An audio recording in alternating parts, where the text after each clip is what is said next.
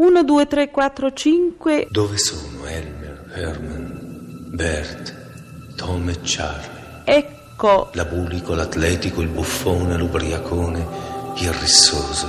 mi, Tutti, tutti dormono sulla collina. ci, Uno trapassò in una febbre, uno fu arso nella miniera, uno fu ucciso in rissa, uno morì in prigione, uno cadde da un ponte lavorando per i suoi cari.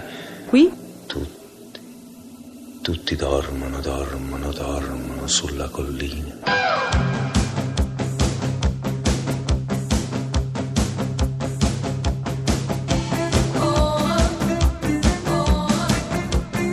Pezzi da 90. A soft wink shadow the size of make believe. L'incontro con questa straordinaria raccolta di poesie fu propiziato, fu innescato dall'ascolto di quella stupenda raccolta di Fabrizio De André intitolata Non al denaro, non all'amore né al cielo, che appunto è un, un- disco in cui eh, sono messe in musica alcune delle poesie più belle dell'antologia di Spoon River. A me accadde, ascoltando questo disco, e in particolare una delle canzoni di questo disco, quella dedicata al malato di cuore, quello che dice essere accaduto a lei, Fernanda Pivano, proprio nell'introduzione. Ma l'antologia di Spoon River la aprì proprio alla metà e trovai una poesia che finiva così. Ma che la baciai questo sì, lo ricordo, col cuore ormai sulle labbra. Ma che la baciai per Dio sì, lo ricordo e il mio cuore restò Chissà perché questi versi mi mozzarono il fiato. È così difficile spiegare le reazioni degli adolescenti. Non è così difficile, io credo. E l'anima d'improvviso prese il volo, ma non mi sento di sognare con loro, no, non mi riesce di sognare con loro. Quello che racconta questa straordinaria poesia, la storia di un ragazzo malato di cuore che vede la vita passargli davanti e che ricorda dalla sua tomba, perché l'antologia di Spoon River sono i ricordi dei morti del cimitero di Spoon River, della loro esistenza passata. Quello che ricorda, dicevo, questo ragazzo ed è l'unica volta che baciò una ragazza e l'anima appunto gli fuggì per via del suo cuore malato. È quella che per tutti e soprattutto per gli adolescenti che sono più capaci degli altri di coglierla è in qualche modo l'essenza dell'amore perduto. Avete visto aggirarsi per il villaggio un uomo con gli occhi bassi e il viso scarno? È mio marito, che per una segreta crudeltà inconfessabile mi tolse giovinezza e bellezza. Talché alla fine rugosa e coi denti ingialliti, senza più orgoglio, in umiltà vergognosa, sprofondai nella tomba. Ma sapete cos'è che rode il cuore mio marito? L'aspetto di ciò che ero, l'aspetto di ciò che mi ha reso. Ciò lo sta trascinando al luogo dove io giaccio, nella morte.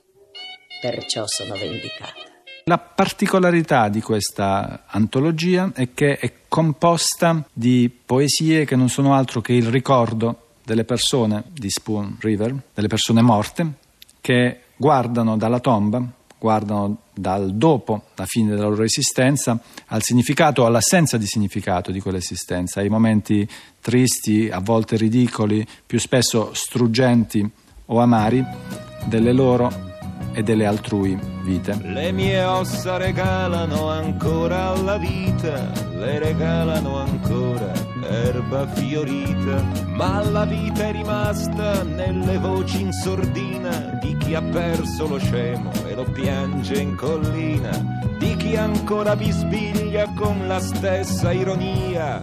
Una morte pietosa, lo strappo alla pazzia.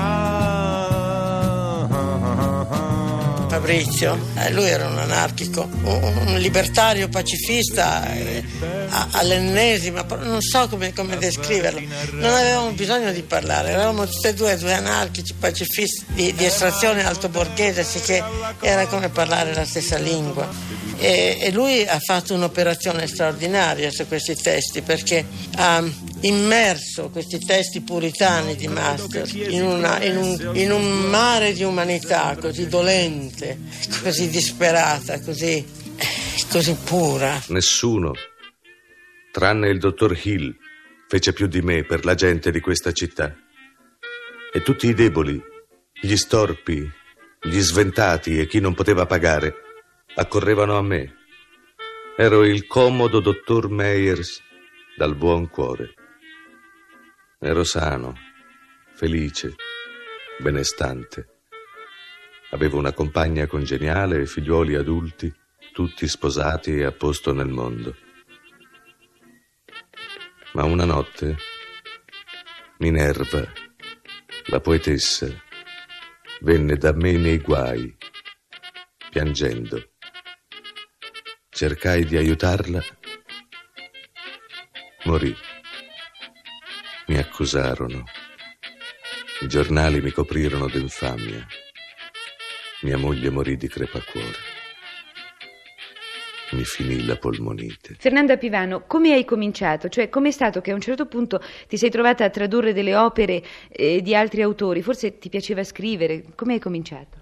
Eh, ho incominciato quasi per caso, eh, perché ho avuto per professore in liceo eh, Cesare Pavese, che era, eh, come sai, uno dei, eh, degli specialisti di letteratura americana, dei, di quelli che hanno veramente introdotto la letteratura americana in Italia.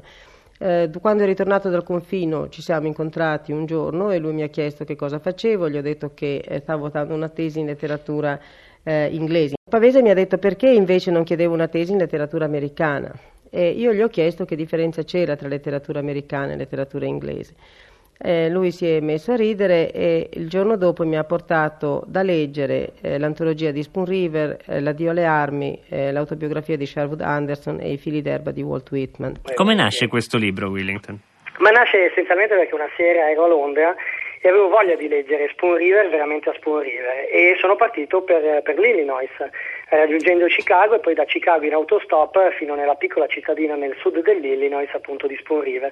Non tanto per realizzare un libro, ma invece per leggere queste poesie nel piccolo cimitero sulla collina e sul fiume Spoon.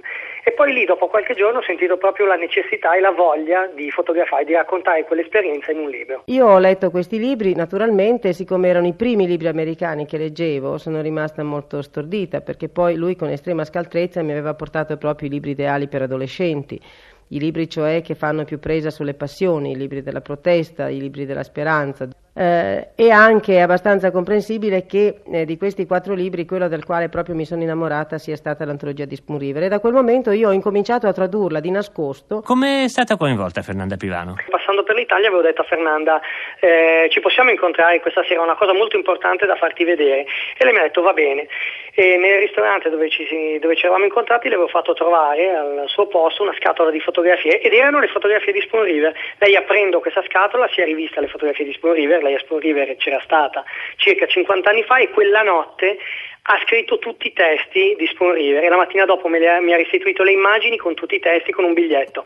Ecco il libro che cercavamo da tempo, pubblichiamolo subito. Eh, un giorno, eh, intanto Pavese aveva preso l'abitudine di venire sovente a trovarmi e un giorno in un cassetto ha trovato questa mia traduzione. Io mi sono vergognata letteralmente come una ladra e, e lui eh, ha soltanto fatto uno dei suoi risolini e mi ha detto ah adesso ha capito che differenza c'è tra la letteratura americana e la letteratura inglese e eh, l'ha fatta tradurre, l'ha fatta pubblicare da Inaudi. Dove sono Ella e Cat, morte entrambe per errore, una di aborto, l'altra d'amore. E Maggie uccisi in un bordello dalle carezze d'un animale, Edith consumata da uno strano male.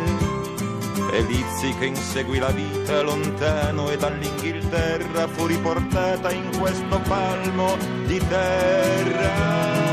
Dormono, dormono sulla collina, dormono, dormono sulla collina. Pezzi da 90. Una pila di polvere o un vortice di foglie volevano dire siccità. A me pareva fosse Sammy Testa Rossa quando fa il passo sul motivo di Ture Lur. Pezzi da 90.rai.it